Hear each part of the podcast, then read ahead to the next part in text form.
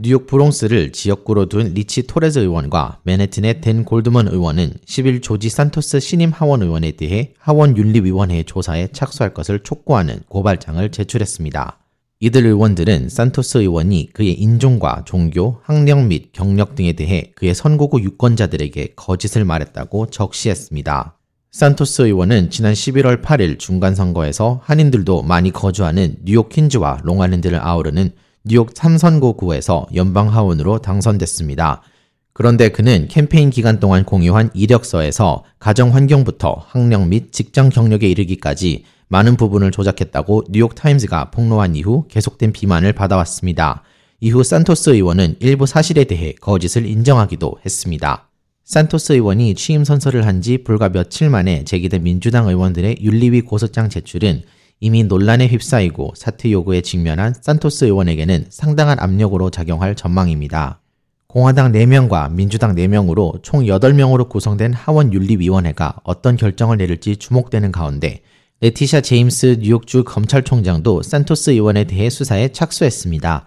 그리고 나소 카운티의 앤 도널리 지방검사도 제기된 문제를 조사 중이라고 밝혔습니다. 산토스 의원의 변호사인 조리 머레이는 성명에서 산토스의 선거 캠페인 비용 지출이 캠페인법을 위반하지 않았다고 전했으나 산토스 의원의 선거운동 기간 하원 서기에게 제출한 재정 공개 양식에 대한 정보 부족에 대해서는 언급을 피했습니다.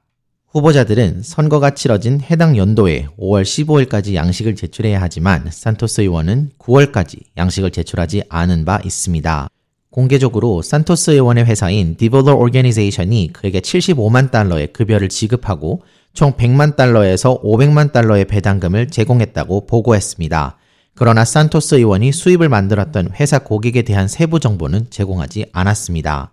부동산에 대해서도 브라질 이민자 가정에서 성장한 산토스 의원은 리우데자네이루에 100만 달러 상당의 아파트를 소유하고 있다고 보고했으나 지난달 뉴욕포스트의 인터뷰에서는 자신이 소유한 부동산이 없다고 말했으며 브라질에 있는 부동산에 대한 자세한 정보는 제공한 바 없습니다.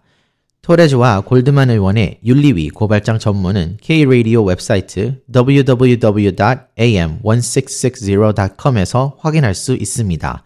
K-Radio 김재영입니다.